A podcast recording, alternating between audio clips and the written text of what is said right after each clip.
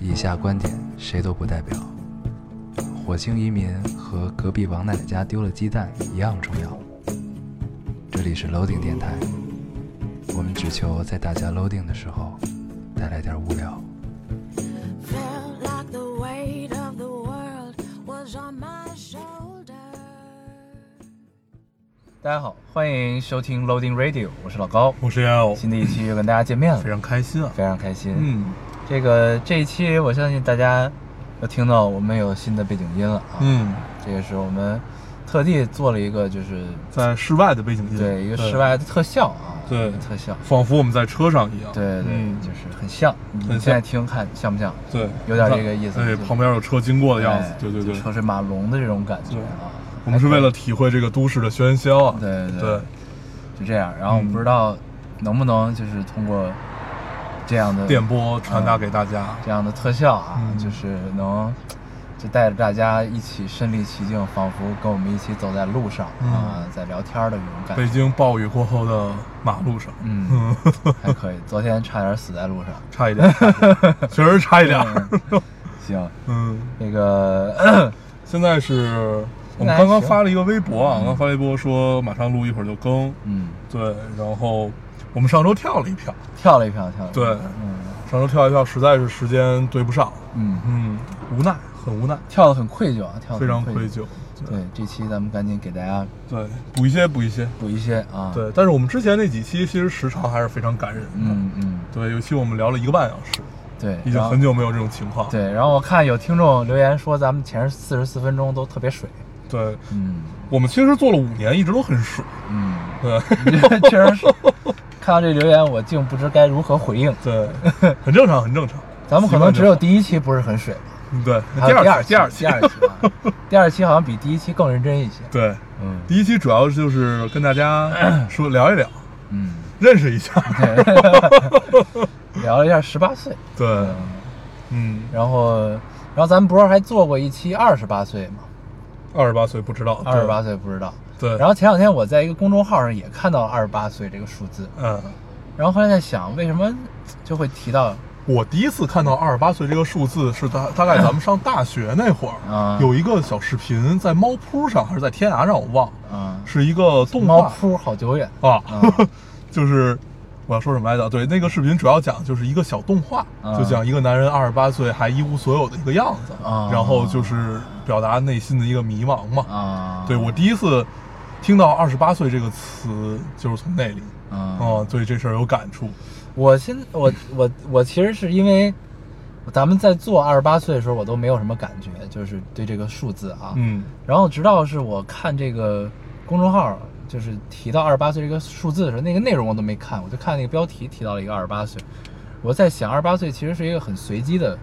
数字，看起来对为什么还会有人提到？我后来一想，十不八不岁不的十周年就是二十八，十八岁之后的十年对。就是二十八岁。对，这是第一。第二就是，你马上就要到三十岁。嗯嗯，我记得我二十八岁的时候也很恐慌，就这种恐慌不知道来源于什么，是吗就是你你会你马上就要到三十岁，就实际上我今年三十岁的时候我也没有什么感觉，对就你觉得你和你十十八九没有什么太大的区别，嗯只是你身上东西多了一些。嗯但是你会发现二十八岁其实是最让你恐慌的一个年龄。你说这个十呃十八岁。之后的十年，十年，这是一个点，还有一个就是你马上要到三十岁之前的这个，因为我们对三十岁总有一个很错，就是不能叫错误，一个很主观的概念，就是觉得很远对， 然后你真的到了，你会觉得那是一个中年，或者又怎么样，你对不愿意承认。对对，就像我们昨天晚上疯狂一样， 你不太愿意承认这件事 嗯嗯儿。对，但是你必然，这是一个必然。对你到了这时候，你会发现也就那么回事儿。也还好啊。对，最主要还是你对自己心态是对怎么样，的。咱们二十八岁不知道，主要聊的其实是高考十年。对，嗯，高考过去了对十年的那件事儿，对对那就是怎么说呢？就是二十八岁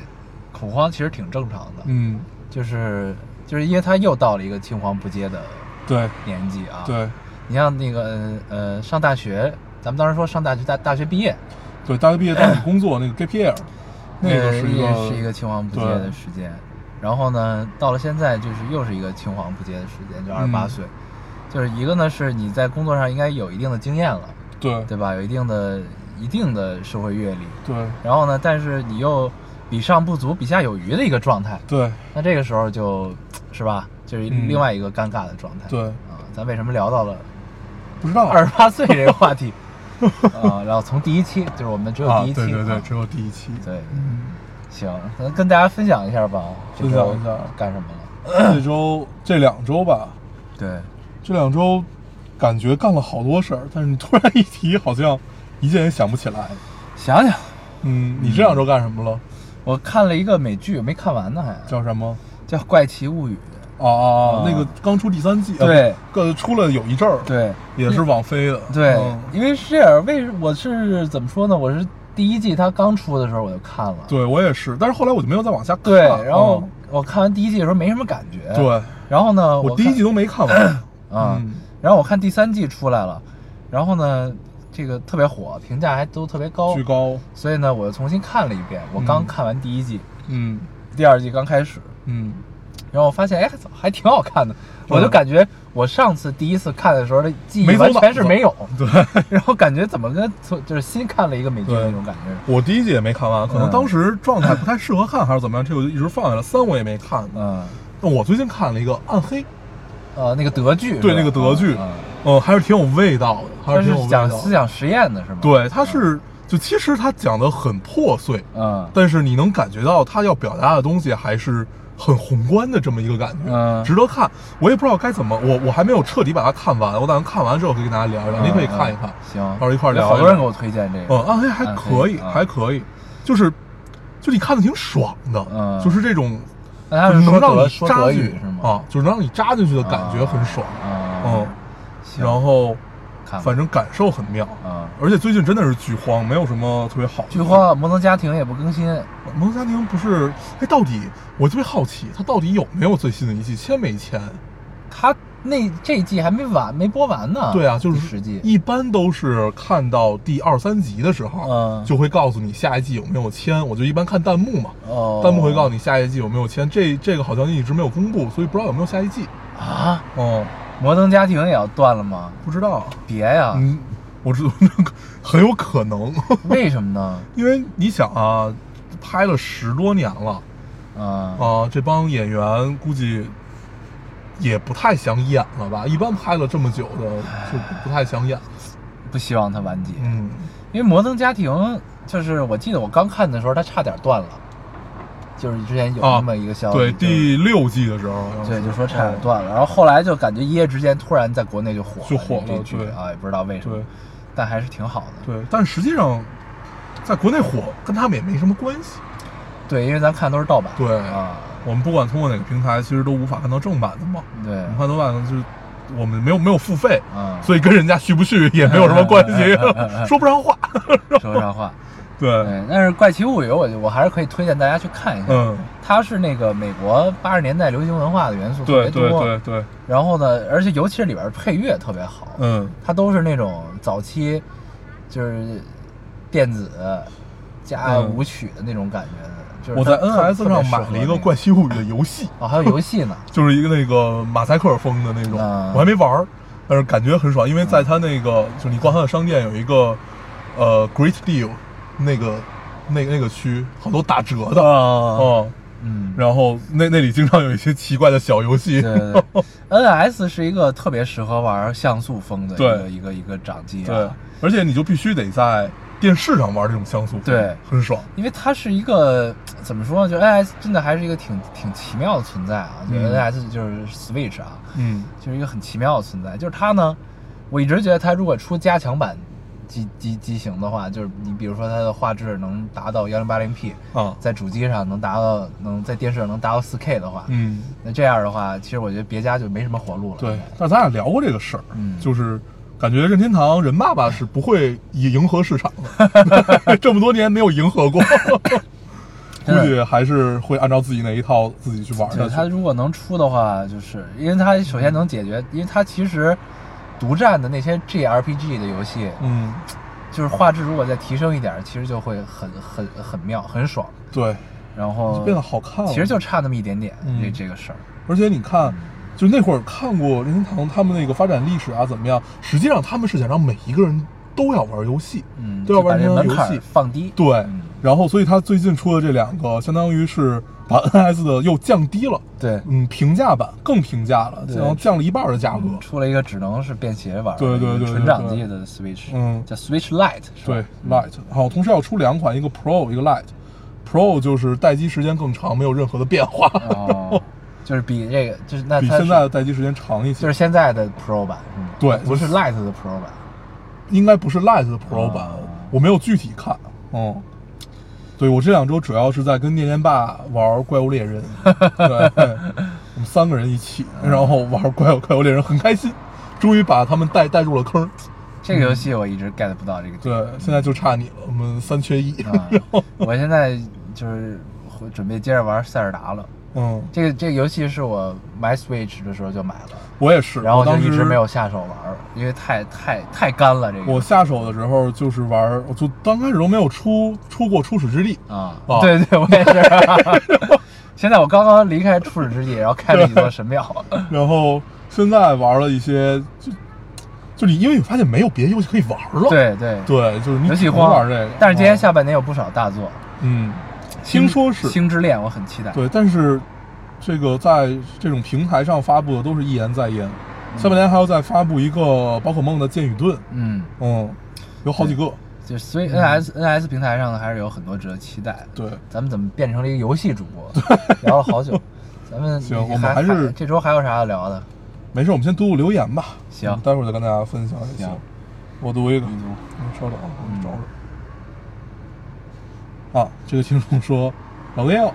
你俩知道为什么女孩子一生气就不想说话？因为跟你说了，你又不听，听了又不懂，懂了又不照做，就算你照做，你又做不好，做不好还不让人说，说了又生气，让你道歉，你又不知道自己错在哪里，只会说对不起，但是心里还是不服气，觉得他不讲道理，所以他有什么可说的呢？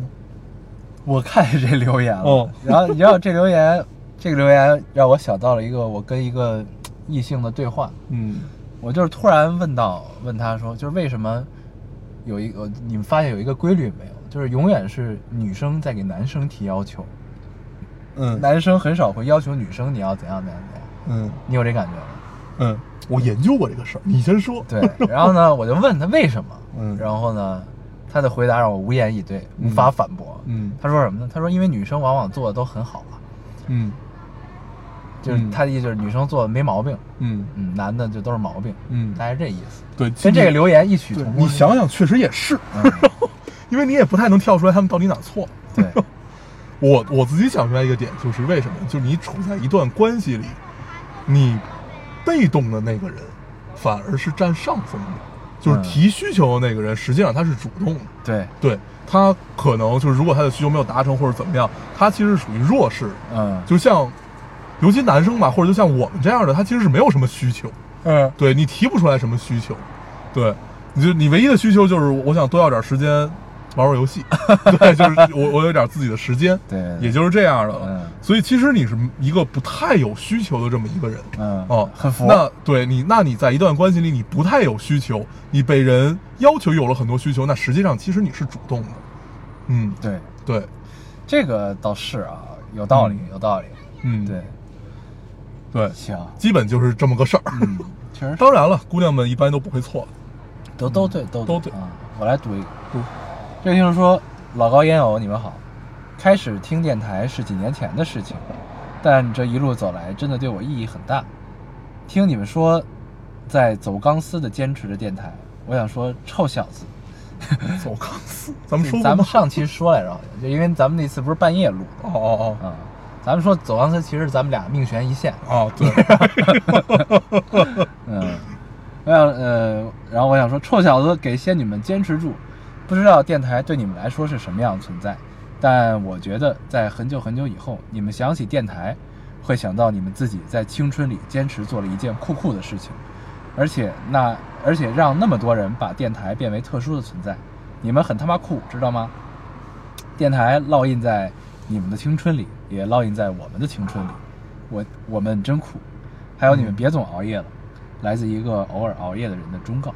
嗯，嗯，谢谢确实是我们原来这么酷 吗？啊，嗯，Cool Boy。对我们太酷了， 很冷很冷。 嗯呃，该怎么回应这个留言呢？嗨，就是聊呗。我们，我我今天也看到了一个留言，啊说也是跟这个啊，我把这一块儿读在一块儿聊吧。嗯，听众说一天到晚想着把电台弄黄，黄黄黄黄你大爷！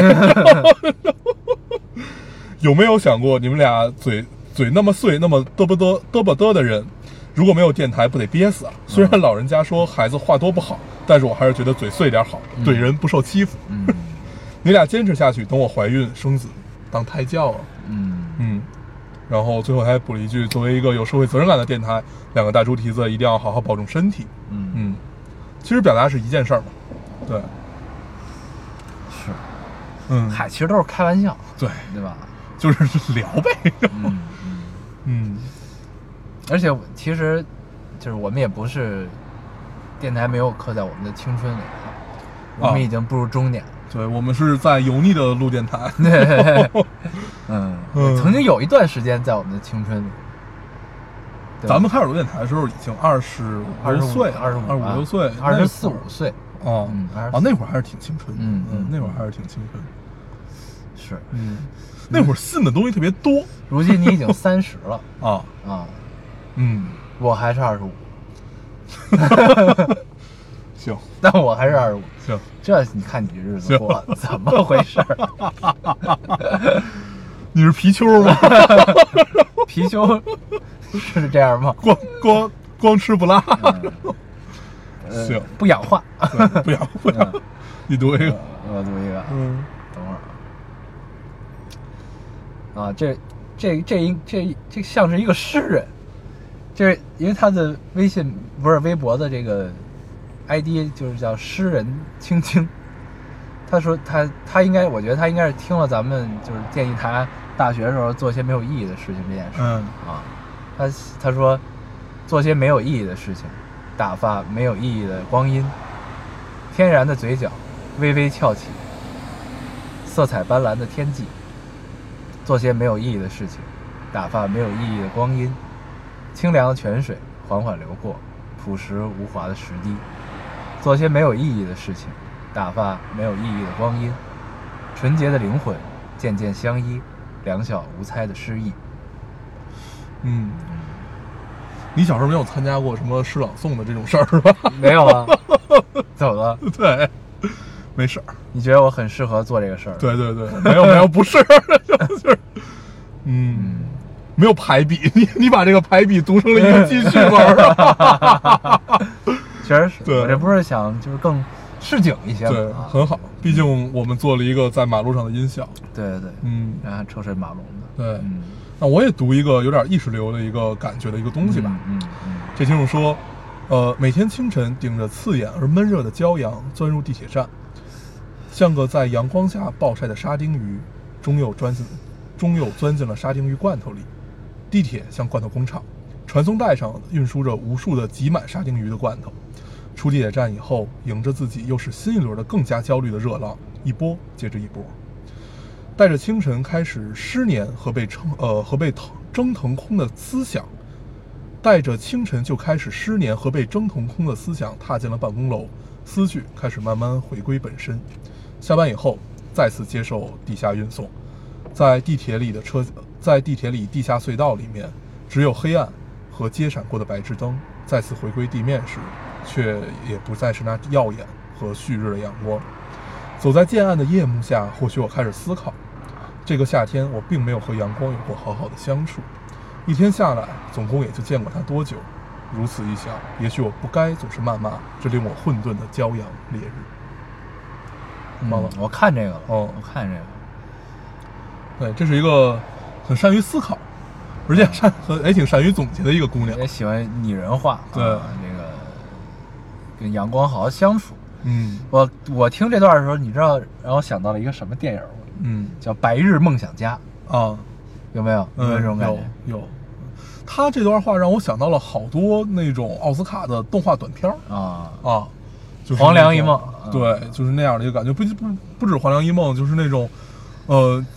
就是把人变成机械的这种感觉，嗯对，很机械，嗯就很冷漠对，啊，然后但是又有那些温情的地方，嗯那它这里温情的意象其实就是阳光嘛，嗯。对，就很冷漠，对然后这个城市化的机械化的这些人群中，只有一个是活着，像是一个活人的对这么一个对，画面啊，这种对感觉的状态嗯，很有意思，是，嗯，嗯，挺好的。对，这种就会跟大家分享一下，对嗯，让人很开心，我来读一个，对，我这这个这个听众向我们提出了一个很终极的问题，哦，他说前段时间失恋抑郁，好不容易走出来些许，想要思考明白一些事情。虽然趁着暑假有足够的时间去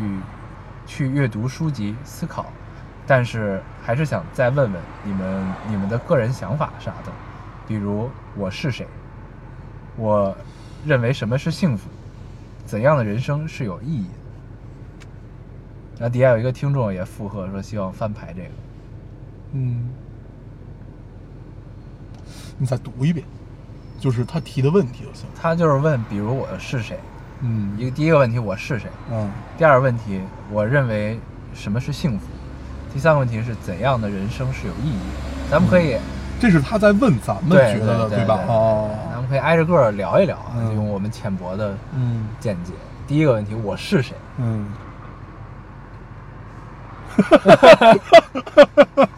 我们第一个问题就卡住了我第一个想到的我是谁是成龙那个电影 儿，小时候看的那个 印第安人 那，Who 个， am I？你知道吗嗯，很有意思。非不是非洲非洲对对，非洲就是部落的对那那个那啊那个，反正就是坐飞机掉下去的 对那对个事对对对儿。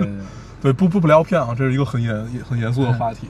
我们争取不插科打诨的把它聊了。对对，你是谁呢？嗯，这个问题你大你傻上逼来直接丢给我，你是打算顺着话头聊下去 吗？嗯，对，我是谁这个问题，就如果你看了很多，就你思考这个问题，肯定是看了很多东西嘛。对，比如说你看了一些之前我们聊过的这些存在主义也好啊，或者其他康德啊这些东西也好，都会有这样的一个解释。但是我觉得你首先要分清楚本我和自我，就其他的我你可以不用太分清楚，你分清楚这两件事儿，就一个是你在人前、你在社会上面，就是待人接物上面的我，还有一个就是你跟自己独处的我。我觉得这是这这这两个一定要分开。嗯嗯，你分开来看，你会活得相对从容一些，嗯，这是我自己的见解啊。就是如果你一一定要把在独处时时候的我带入到社会里，那你会变得非常有棱角，那这个棱角可能并不利于你在社会里面生 存。嗯，我是这么来看这件事儿的。嗯嗯嗯对，然后跟你自己独处的我，那你就想怎么样都可以，你可以去提这样的问题，你可以去充实自我也好，然后提出更多终极的问题，然后去解决它也好，或者怎么样也好，就你只要把这两个分开，我觉得你会活得很从容，嗯很自如，至少。嗯嗯，你觉得呢？我觉得是，嗯就是对本我和自我，那其实就是我想的是主观和客观的问题。啊，对，对，就咱其实其实差不多啊，这嗯这俩意思。就是主观呢，就是就是一个不会与社会发生关系的一个你，对吧？哦这就是主观。对，你主观怎么想？嗯然后呢，但是我们又都生存在这人世间，对吧？嗯呃，那你必须还是得从另外的角度去客观的想这个东西，对吧？那你是什么？你现在比如说你你正在上学，那你就是一个学生呗，对吧？那你在工作，那你就是你在什么岗位，你就是什么人，干什么工作呗，这都是这个客观的社会环境赋予你的标签，对吧？那其实为什么很多人都会思考这些哲哲哲学的，就是终极的问题，就是我是谁这种的？那你因为可能你在就是脑海中活动，你撕去这些标签儿，你做这些事儿都是都是，其实其实最初的这所有的做学生上班儿不都是随波逐流才要做的吗？这些东西，那你你总会有在停下来仰望星空的时候，你在思考，就是操，我到底是谁？嗯，我为什么要干这些，对吧？嗯那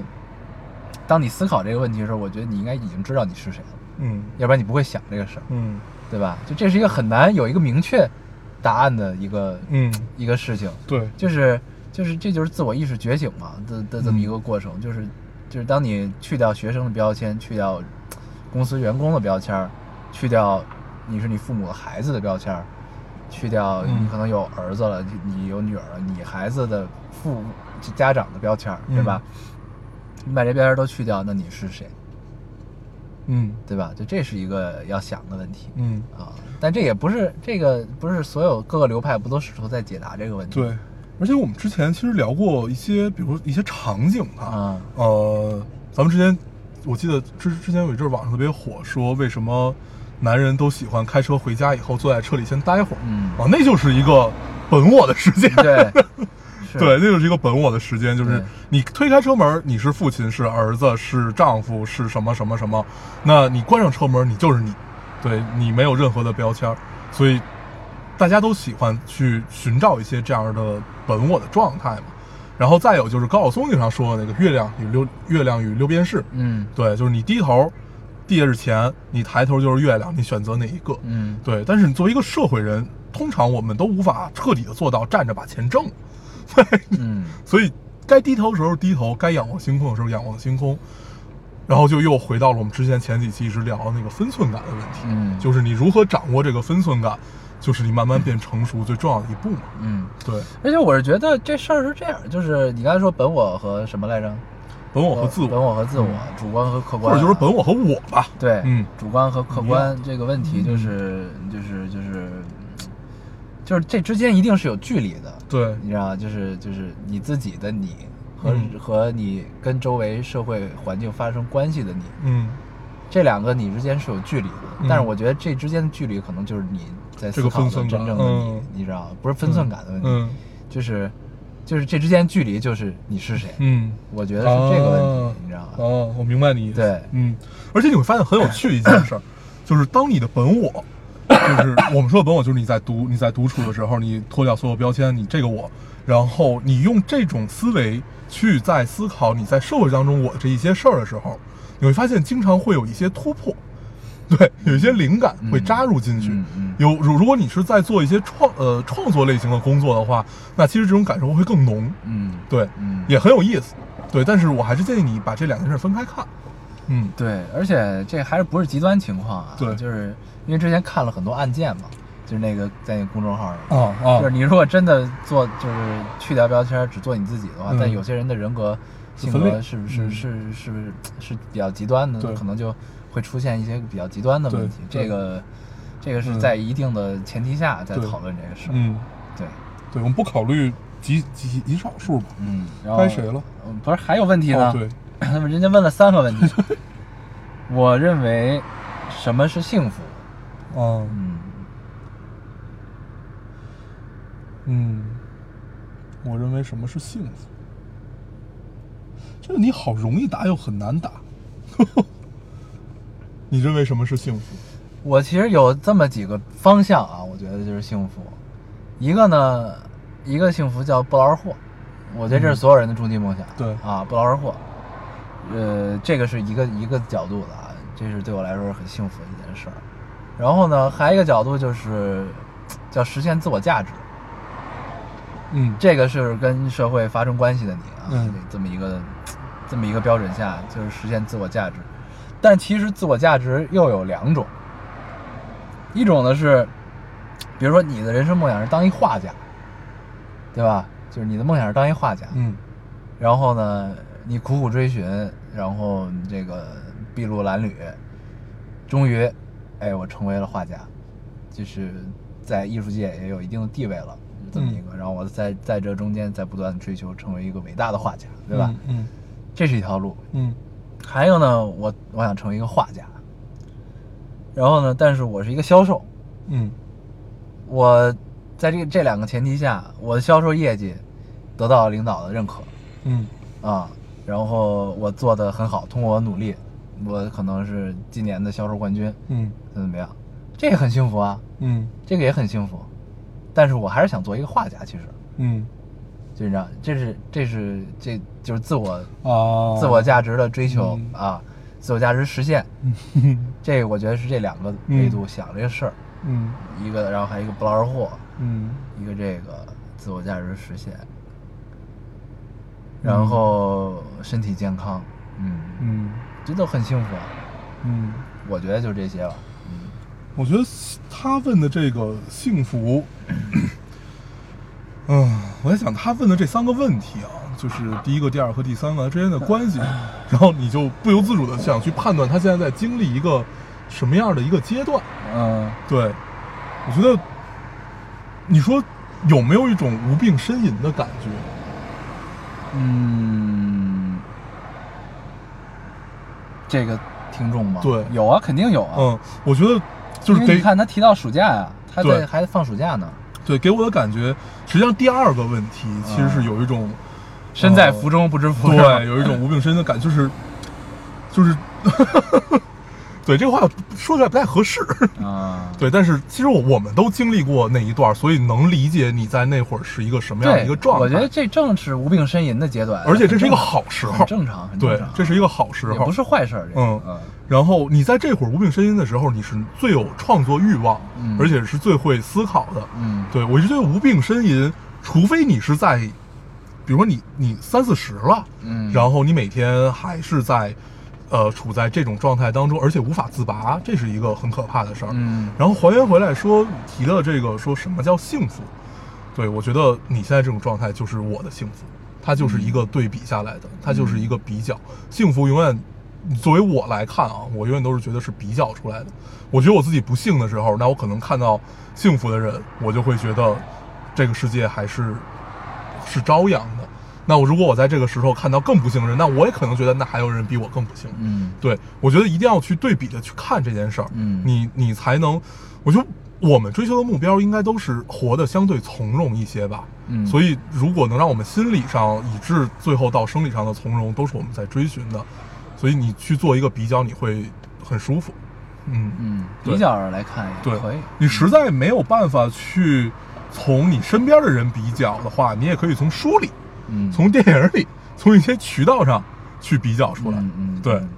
嗯，对，有的时候你有点小确幸也是很幸福的对一件事儿对。啊。嗯，多多去比较吧，我觉得去对比一些，你会，你会更了解这个世界的真相，你也更知道你在一个什么位置上该做什么位置上的事儿。嗯对，嗯，嗯，第三个问题是啥？那问题我看一下啊，是生命的意义是吧？对你怎样的人生是有意义的啊，怎样的人生是有意义的？嗯 怎样的人生都他妈有意义。 就是那提这个问题，就一定是站在一个社会的角度上来看，什么的人生是有意义的，还是站在你自己的角度上来看，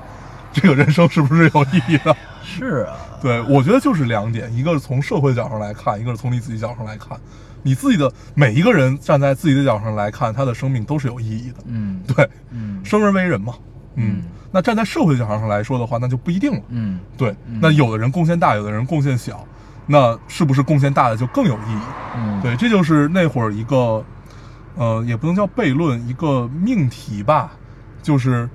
你你你让一个消防员，一个二十多岁的正值青春的小伙子去火场里救一个九十岁的大爷。那到底是不是有？就是纯作为生命的角度来看，哪个更利于人类的延续？对，这这这这问题是无解的。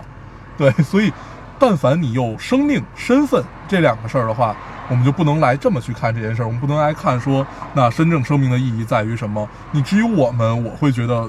真正生命的意义就在于你每天是不是能脚踏实地的去干你今天想干的事儿，嗯，然后你的对，就这样的一个感觉。嗯嗯，就是我们不讨论从我们自己的角度上出发判断生命有没有意义，因为那个是一个确切的符号。我们只从社会角度上来看的话，那它就是这个样子。嗯。嗯，你觉得呢？是你这是一个角度，你还有一个角，我是觉得就是，呃，人是怎样的人生才有意义这个东西，我觉得也可以结合它的第二个问题，嗯就是幸福什么是嗯幸福，对吧？嗯就怎样子是是是幸福，就是呢，就是其实，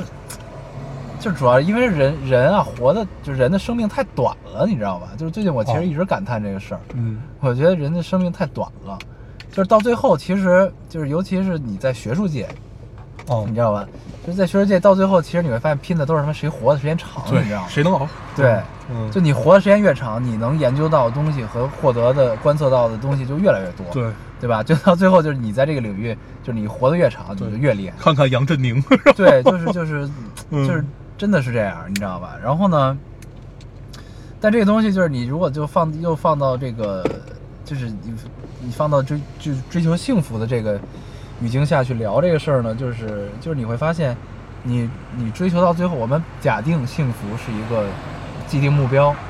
嗯这东西它是不，它不是在各个不同的前提下会发生不同的嗯幸福感的这么一个东西，就是它就是一个既定的终极目标，就是我要追求幸福。嗯，那你，那你穷尽一生追求到幸福之后，你会发现他们根本没有意义，嗯，对，你明白吧？就是其实其对实就是就结合着来看嘛，嗯这两个、嗯嗯两个问题嗯，那怎样人生是有意义的？对，但是我其实想，就是你在我的理解中啊，就是我我就是我自己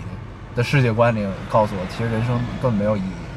对，就是因为短暂，嗯所以无意义嘛。对，一个是这个，一个呢是它真的确实没什么意义，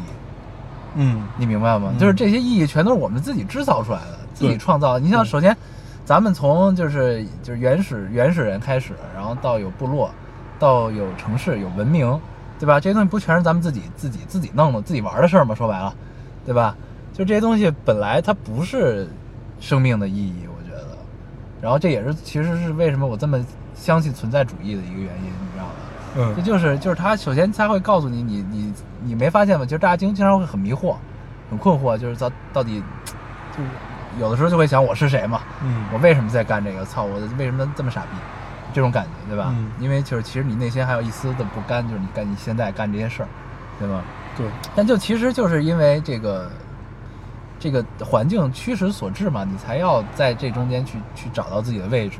要不然你没法生存啊。就是你你首先你活着这件事儿是一个你无法改变的事情，对吧？除非你自杀了，对吧？嗯当然，这个我没有鼓动大家 干这件事儿的意思啊，我只是想告诉你为什么就存在主义是一个特别好的解药，就是它就是告诉你，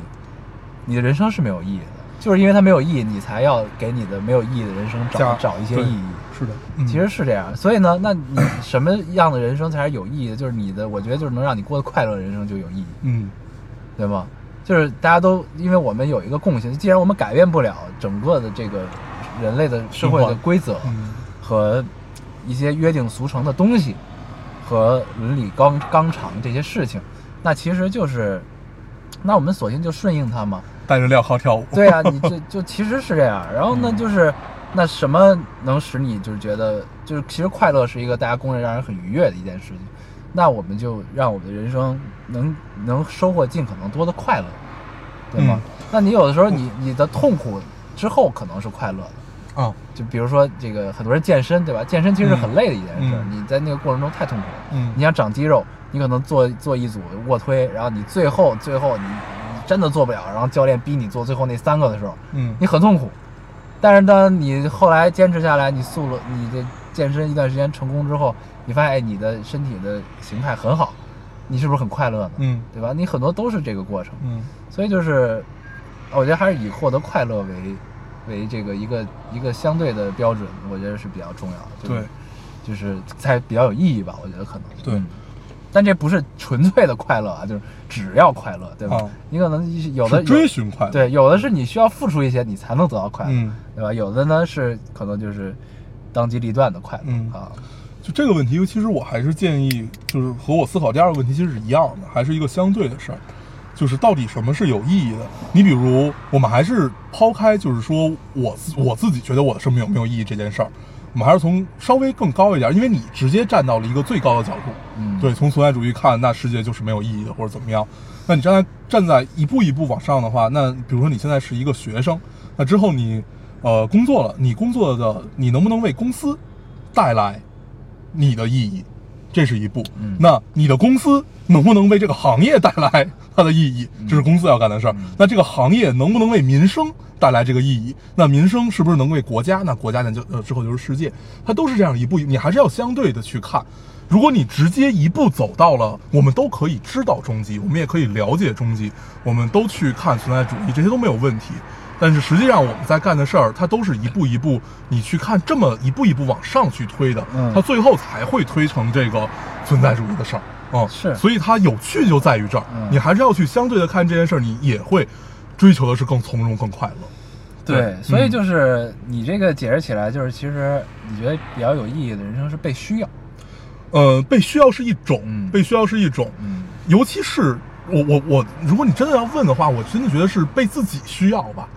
嗯，就是我们大大部分情况下都是好像忽略了要被自己需要这件事儿，如果我们过度的去谈被自己需要，就仿佛是一个自私的人。嗯，，对，但是其实不是，我真的觉得不是，就你被自己需要是一件非常重要的事儿。嗯嗯，这个就是要还原到说你本我了，就还原到第一个问题，说你和自己独处的时候，你都为自己带来了一些什么，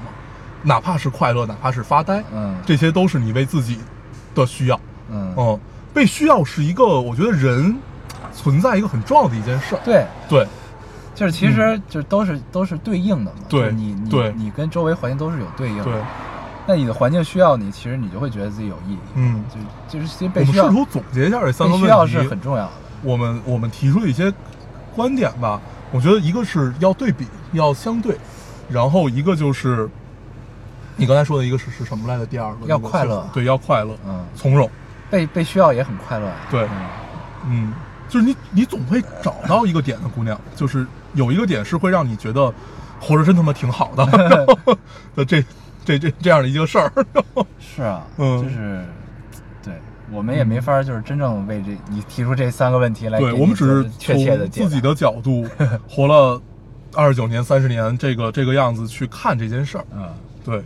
是，嗯。希望你能满意啊。希望你能满意。该我了，是吧对，该你了，你读咱们已经读了四，咱们已经聊了四十分钟了，这个话题聊了二十多分钟。可以，嗯，这期还是很有意思。嗯，这听众说：“哟，你还记得那片叶子的留言吗？没什么事儿，就是我又听了一次那期。你说你要一直保存那条留言，不删。如果你删了，忘了，那你就是大猪蹄子。 我特意又回去翻看了一眼，我没有删。你记得那个吧？嗯叶子是怎么回事就来着？是他那个藏了什么一片叶子，我具体忘了。啊，对，然后就是什么藏了一片叶子呀，怎么着，反正巨有趣。咱俩当时笑了五分钟，啊啊啊！对，啊，特别被人逗偷了吧？好像就是被人还是偷怎了，么着啊？对，就是被前前桌的一个男生什么的，啊啊对、啊那个事儿，是一个很有意义的叶子，好像是，嗯啊，唉，好像是这样。对嗯，我读一个啊，嗯呃，这位听众说，佛系听众五年来第一次留言，我怕评论的声音太少，让你们感受不到我们的存在，怕你们以为坚持的人不多了而放弃。五年来陪我度过每个夜晚，可能我很少能听完一期节目，但你们的电台已经成为我睡眠的背景音，感谢你们一直以来的付出，辛苦了。嗯，嗯，谢谢，谢谢谢谢，你看，就是听不完一期的人就很妙，嗯， 有没有？永远在听，对五年每天晚上，但是也不会觉得就是你这个不过瘾什对么，的，姑娘交个男朋 友吧，挺好的，挺好的，挺好的嗯，感谢感谢，嗯你还有吗？有我还有好多呢，怎么？那我再读一个，嗯你你记得咱们上期就上上周嗯聊，我说我的背一直在痛，啊落枕，哦 这有一个很很新奇的角度，其他都是说你应该是落枕啊怎么样，这个角度非常新奇。嗯嗯，因为我和我当时有点像，如果实在不行的话，去看看是不是撞上什么不干净的东西 了。哇，这个角度妙，这个角度让我脊背发凉。嗯感觉解释了一切，对，嗯， 嗯，可以可以，那你去但是我已经好了你，去看看吧，我已经好那了。可能那个东西走了，对嗯，他觉得我可能无利可 图，就走了。获得不到好处，确在实这是啊，他在我这得不到从容和嗯快乐。这个人太弱了，也不被需要，对， 平常都在干什么？嗯对， 天天就知道玩 Switch，对，呃，这个角度太有意思了。很妙， 怎么想到的？很好，嗯嗯，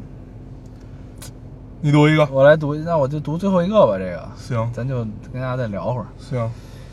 这位听众说，现在是二十七日凌晨一点，第一次写下留言，家里只有我和皮蛋儿。啊，这我看到了，嗯，老公今天又去值班了，我和我老公都在政府工作，常态化的值班，让我和我老公一星期总有一两天见不上面儿。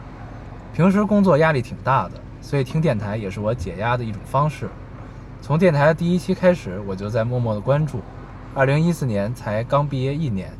这五年我找到了工作，谈了恋爱，结了婚，现在就差生个娃儿了。时间很快，从刚开始准时收听，到现在攒个两呃，攒个两个，攒个两三期再听，不变的依旧是你们的哈哈哈，真好。前段时间利用星期五晚上和周末两天，我和老公跑了一趟独库公路，比较仓促疲劳，但很值。路上的风景真的用文字形容太平淡了。有想到新疆来玩的，可以抓紧这两个月，可以抓紧这两个月来，春夏秋冬四季都能欣赏到。建议途中去去参观一下乔尔玛烈士陵园，了解一下建设独库公路的历史，了解一下陵园守护人的故事，买一本《守守望天山》。有点困意了，得赶紧睡了，不然又失眠了。嗯嗯嗯，我看这觉得很舒服，嗯，这是一个对有有时间有空间的这么一个对一个一个一 个留对言啊。而且觉得是一个热爱生活的人，对，两口子很有意思。还一块儿就是哦有个公路之旅，还是挺好的。嗯啊，但对这个季节好像是去新新疆疆的能好时候能对看到四季啊，因为它好像是有一个独特的地貌，就是你远、嗯远处远处是雪山，冬嗯天，嗯然后呢，再再往往往山脚下有一片树林，树林是秋天好像。嗯然后呢，再往近一点有河流，嗯然后你脚底下踩的是青青青的那种青草的对草原，嗯，就是春夏秋冬四季都在，在一对张照片里能出现。我对看过那个照片，我也看过，嗯，嗯，就是这是新疆最奇妙的一个景嘛。 对，嗯，但是我唯一去过一次新疆，就是我真的受不了那边的时差是，对，你它其你实晚上是有10点时差天的亮对对，它这个天亮那 个黑对，得天很天晚还在亮。嗯哦，嗯，那我再读最后一个吧，嗯嗯这一个特别欠的留言，听说能不能开一个会员，就是在你俩身上有个录音机。我这边只要戴上耳机，就能听见呃老高或者烟偶的实时声音。我不是偷窥狂 魔，实在是时常感人的情况下也不够听。啊，姑娘，你都提出这种需求了，你还不是偷窥狂魔 吗？嗯，嗯可以。我今天还看一留言嗯说这个，他最近就是微信听语音都喜欢用转文字，啊，我我也是， 然后特别想把咱们的节目也转文字，嗯然后看看重点，然后就完了。嗯，对，听听节目变成了一个任务，好像。对啊但是还得干这事儿嗯，，变成了一个热，也很妙。嗯哎，这就跟咱们那个，我记得那会儿有一阵儿我看《小松奇谈》，嗯就还不是小，就是从小说之后不是《小松奇谈》，然后再是呃小说嘛，嗯从现在有一阵儿我就把它当做一个任务，嗯就是明明这期其实我一点儿的兴趣都不感， 但是就你完全没有但是意你义觉得嗯落一期就很难受啊，就吧是就对，你就必须得听，而且你就算不听，其实你再听下一期也没没有什么问题，对对对。对，有一期他讲什么来着？那我实在听不下去，郑郑和下西洋 那嗯啊个不对是，对对 嗯那我是真的没什么兴趣。啊，中国下西洋跟荷兰有很大的关 对系。对对嗯，然后但是他在荷兰那会儿，我还是听了听嗯了，嗯那个很好玩嗯嗯儿，讲讲旅游的事儿。他找了一黑帮老大嘛。对对对对，啊那期很有意思。对嗯，是对，这就那会儿你就感觉能不能有一个东西让我看几行就看完 了？提炼一下重点。对嗯，我最近反正超过二十秒的语音，我就我就都转文字，嗯是转文字反方正便方便很多嗯。嗯。确实是。而且一听吧，有的时候你要是因为一个别的什么事儿断了，对，你得你重新点进听。去就得重新听，啊尤其是你看那种五十九秒的语音，哇，太可怕了。嗯，嗯，我从来不给别人发五十九秒的语音，我基经本我经常发五十九秒的，基本到这个二二三十秒、三四十秒我就停，嗯 然后再说。对因为你经常你发现你发五十九秒了之后，你发出去之后你不知道自己说完了对啊，对，你还得看着。对，嗯，很麻烦。对，嗯，咱们跟大家聊点啥呀？哎呦，这期我觉得我已经聊累了，就是刚才解答那三个问题。啊，那三个问题比较费脑，哦、嗯，比较费脑。非常非常，有点高兴了。我哎这周看了看，在在玩 NS 的时候，我放着柯南， 啊然后还必须得放那个配音版，啊还不能放那个它的原版，嗯因为你根本来来不及啊看。啊！ 对，我现在已经把它当电台用，啊，我现在已经看到当一调了频节目看追到了最新的一千多集。哇塞！哎， 对，他是不是哎，柯南是不是升学了升了一年。啊？哦，用了多少年时间呀？你想想这一吧，年咱们级小时候就小时候六年级就看吧。对，对，那才一千多集啊。对，因为这么实多年哦，因为实际上他漫画里的时间就过了半年，哦，他的时间不是按照他的这种集数啊什么算，啊他是是按他的主线剧情算，嗯嗯嗯哦，所以你看它主线剧情，如果就是大家不了解柯南的话，经常会觉得看不明白，说哎，这个不是应该在这个时代发生的事儿吗？怎么样怎么样嗯嗯嗯？但是实际上它推动主线剧情，因为它不是说每集都是主线嘛，可能隔个四五十集、三四十集嗯才有一个主线，嗯啊，基本就是这个样子。嗯对，然后 反正基本现在也都明白柯南的套路了， 然后永远不变的三选一。然后是吗？基本我已经是好多年没看过了。对，然后呃，它你在爱奇艺上看的话，它从九百多集开始就不是配音版了。然后我从那会儿也看了，就是是因为我在懒得，配了吗？不是因为它好像是香港人配还是台湾人配的，啊配音版也很好，啊真的也很好。嗯，我咱们觉得小时候看的都是都是配音版，我觉得真的，的不输原版声优。嗯嗯，当然，就是如果你一定要听到就是你喜欢那几个呃那个 CV 的话，那你还是去听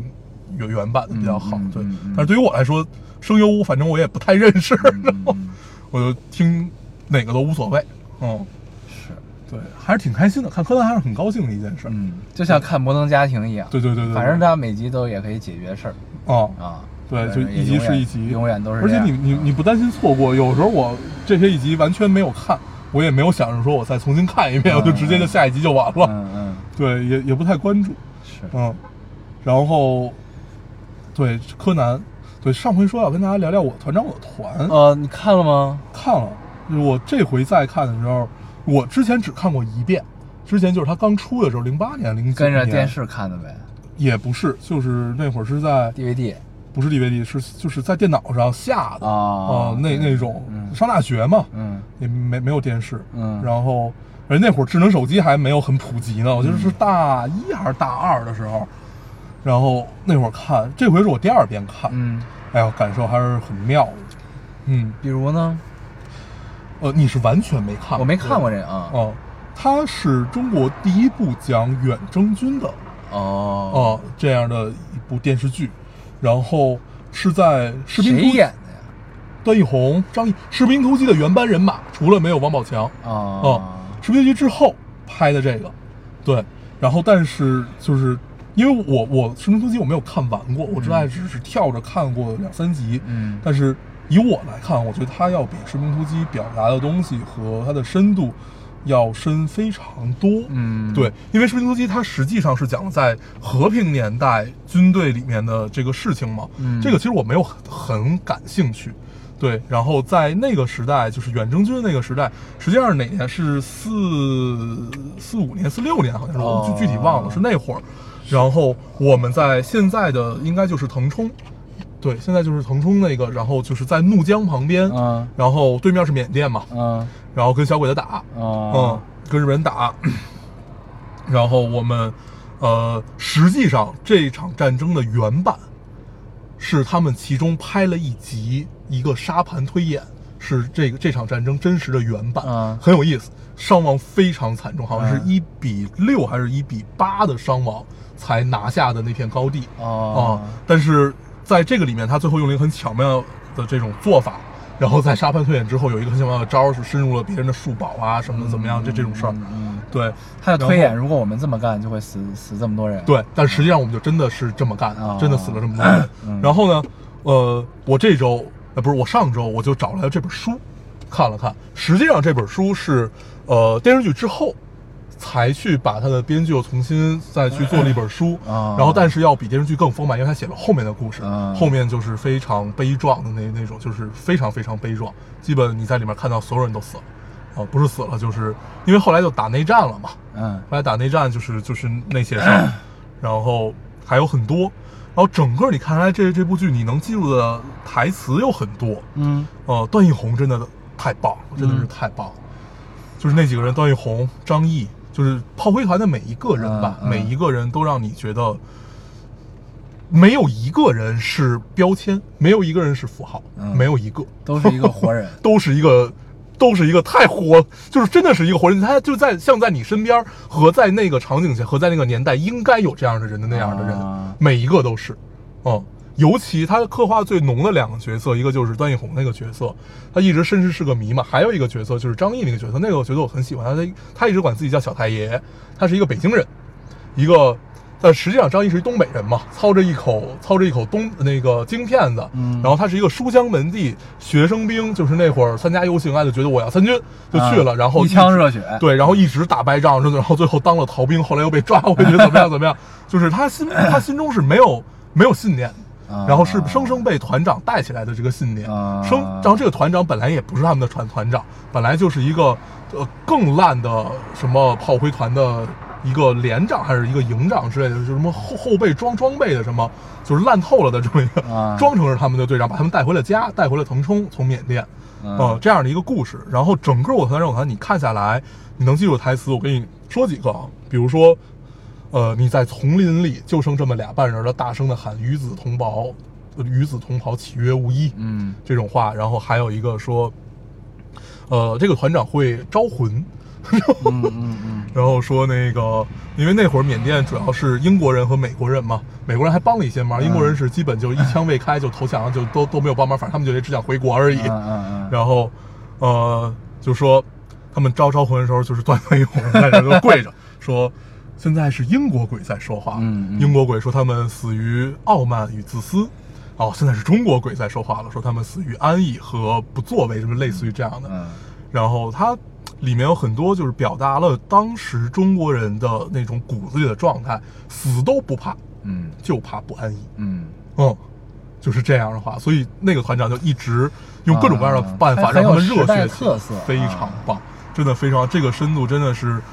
我我加上我后来可能也没有太看过这种战争题材，嗯我觉得以我我浅薄的知识看来，目前国内的剧是没有能超过它的，它要比兄弟连更好，是吗？嗯，就是那我回去因为看看去。啊对，因为我看兄弟连，我没有后来没有看过，就是小时候我就我爸买了一套 DVD，对哎啊不是 VCD，那会儿还不是 HBO DVD 出的嘛？对，然后那会儿你看的时候，你其实没什么感觉，因为离你很远。对就是幺零幺空降师到了那儿，然后怎么样？就其实你只是知道那个故事，在课本上学过，但是你没有亲身经历或者怎么样，我然们后嗯无法但是感同身受对，啊但是你你无法理解。美式思维下的这种战争为什么会带来这种冲击的感觉？嗯但是那我的团长我的团是真的让你感受非常非常美妙。嗯，对，就在那个时代的中国，就是有一批这样的人，嗯，而且就应该是一批这样的人，所以国军才会一直打败仗。嗯嗯，对，就是这个样子。所以他们想的事儿都非常简单，他们不是没有热血，嗯，他们只是需要被人带动起来。嗯里面还有一个角色是演员，那个演员叫王网，我后来特意查他，呃，他演的是一个上海人阿义，阿义就是一个书呆子的那个一个形象，然后他在里面表现的就是一副。 就是别人都快死了，他让别人说你要注意战术动作，然后 就这样一个人。啊，但是一个没有情商的人， 对，但是他也是非常活灵活现的，就觉得、嗯这种人就就是这个样子的，就这样啊真的非常好。就是你看完之后，我荡漾了好几天，就是飞快的去找了这本书来 看，然后看完之后变得特别丧，然后多少集啊？呃四十多集吧，好像四十多集，啊，嗯，看得很我非常高兴对，，那是不错，嗯听起来，嗯，就是我其实是一个特别不容易感动的人。嗯一个铁石心肠，，对，但是在很多桥段你会觉得，嗯，对，就应该这个样子，嗯对，就是嗯他就应该在这时候说这样的话，嗯，那他就是其实人物都很合理，就是非常合理，嗯就是他，因为首先呢，他可能聚集了这个五湖四海的人，对吧？对，然后呢，这个每一个不同在同样的时代、不同的地区，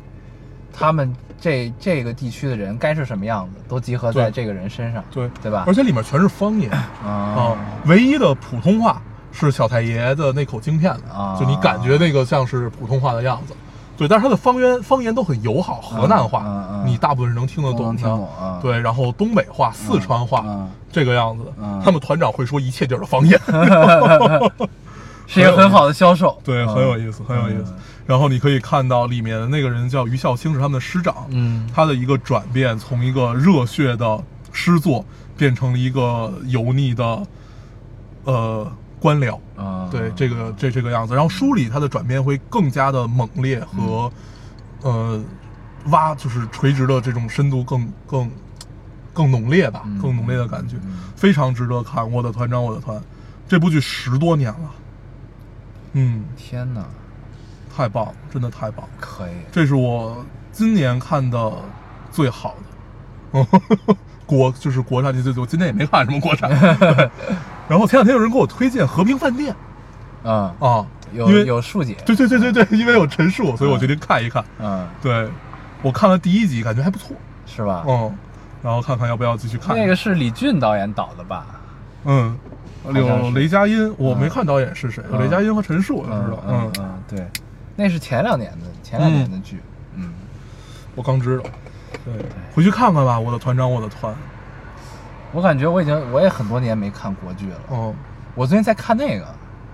长安十二时呃，《辰，长安十二时辰》，我看了一看了前两集，我就确看了第一集，确实很很精良啊，嗯因为那个曹盾特导别演电影感。嗯对，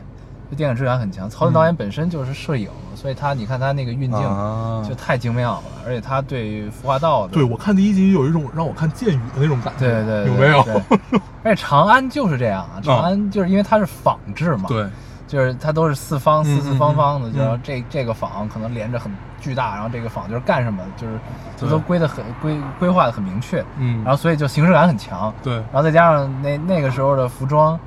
然后嗯整个道具，还有他对美食、对当时当地的食物吃的的这个这个运用也特别好。嗯这应该是翻了很多资料啊，嗯才才做这个，但是我们后来没坚持顾问很好，没没没坚持看下去。嗯，然后呢，你最近在看什么？然后我在看那个呃黄磊跟海清演的那个，啊，讲高考的那个对是吧啊《小欢喜》我听说那个啊剧，嗯那个，我刚看了几集，就是呢，你说它深刻吧，就是我还没看到这个这个深刻的地方，但是呢，我觉得就主要可能是因为这种家长里短的事儿，就特别如适合睡前看，你知道吗？嗯然后就那个就看很很放松，海清跟黄磊演的都很好，嗯，然后呢，你就你就进入到就是他们的他们俩那个挑不出毛病。对，就进入到他们那个状态。我记得我之前看过一个他们那个小别离吧，对小别离是讲出国留学的事儿的。那我虽然没有看完，就是中间看过一些，你就觉得，嗯，就是应该就是市井就是应该这个样子。对对对对对对，嗯然后那个呃，这些小欢喜就是小别离的下下边的，嗯就是姊延妹篇延续下来，就是主演的名字都没变，哦但是但是他孩子变了，哦，就是小别离里是一闺女，对，这边一个儿 子，这边儿一个儿子啊。对，反正也不知道为什么，嗯就是反正开头给你交代一下，反正就是我们都还是原来那些人，但是我们儿子换了，哦啊，孩子换 了，就是有、嗯就是很贫，也不知道为什么对啊，就这么个意思。感觉像海清啊、黄磊拍这种剧，就是 你都没法说什么。对对他们就是因为太多了，可对能。嗯但是我之前看过一个，就是也是这种都市都市情感的一个剧，嗯，我特别喜欢，里边有那个傅彪，那多早很早以前了，叫《老爸向前冲》。啊！我看过哦那个那小巨好特别早，特别早啊。里边还有宝剑锋对啊，彪叔都死了多少年了？对，嗯，有傅彪，然后呢，演他闺女那个我忘了叫什么我了，知道那那个演他闺女那人吧，她长得特别像我小时候的邻居家的姐姐，啊，所以我看那个这个特别有代入感对，特别有代入感，嗯而且特别像，嗯挺有意思。那个是发生在上海的嘛，嗯上海的嗯背景下的那么一个，那个我很推荐大家去看，嗯就是我记得傅彪是一个超市里的一个一个。生意员吧一个还是收什么不是还是一百什么百百货货的还是对什对嗯么对之类的，就是这么一个。然后，然后他好像跟一个跟一个医我记生得，后来还升官了。对，对反正他跟一个一个在一个别的地儿工作的一个一个一个异性产生了感情，嗯然后就是两个家庭纠葛在一起，嗯嗯然后嗯但是呢又很幽默，嗯哎，特别有意思那个剧，很好，哎嗯，行，嗯。在这儿给大家推荐两个 剧。那真的再跟大家可以看一聊看聊聊点啥？嗯，嗯，我的团长，我的团，嗯，我又进入到了这个情这个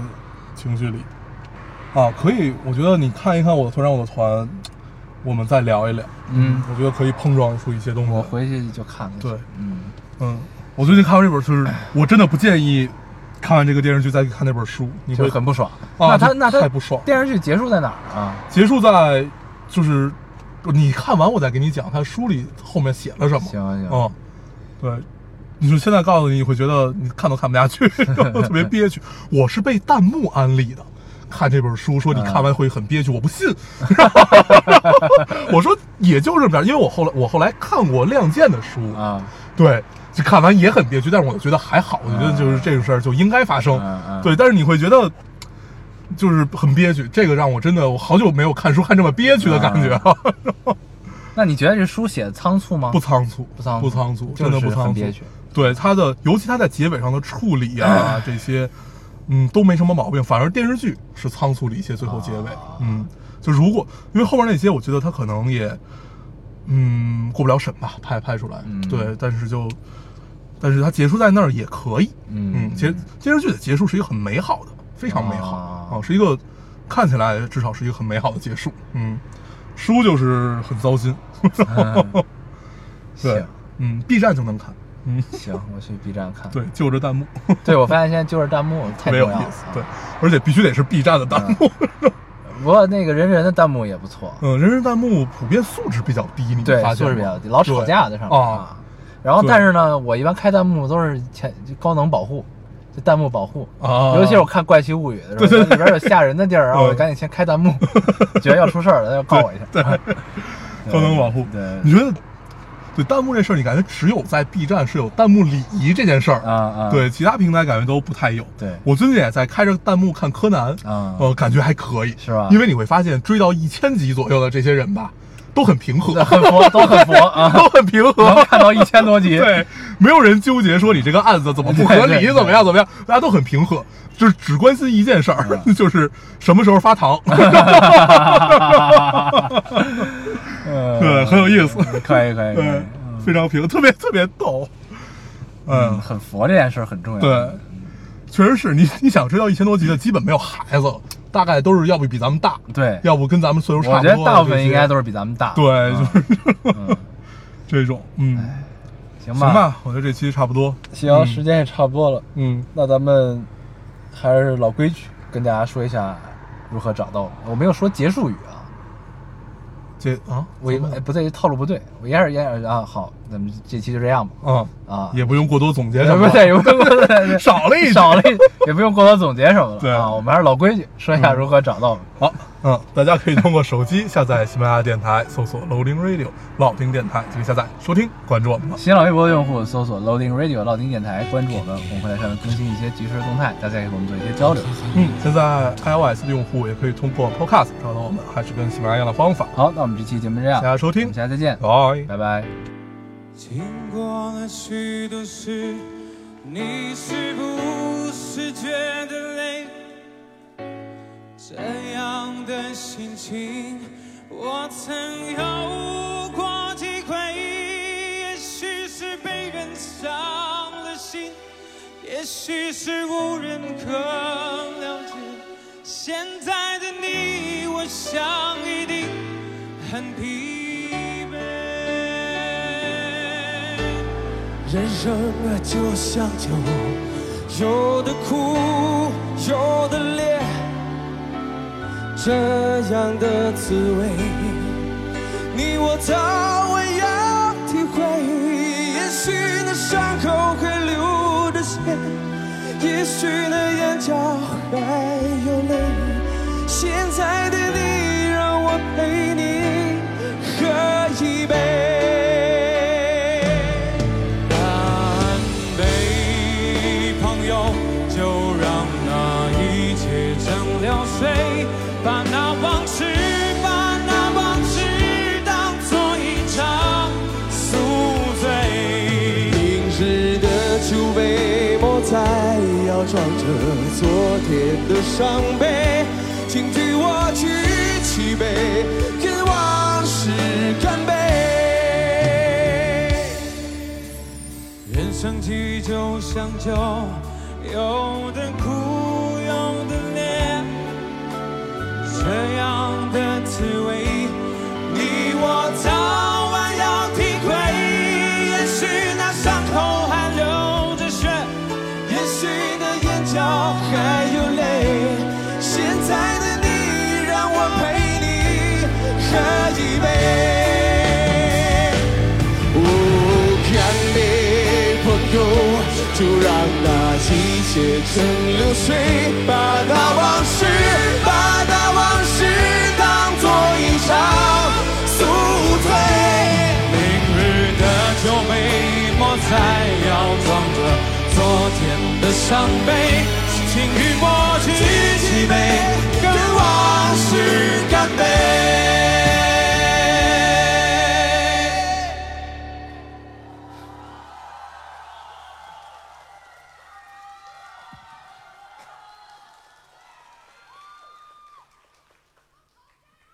举起杯。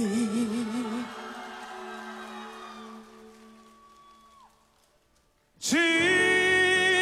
起杯，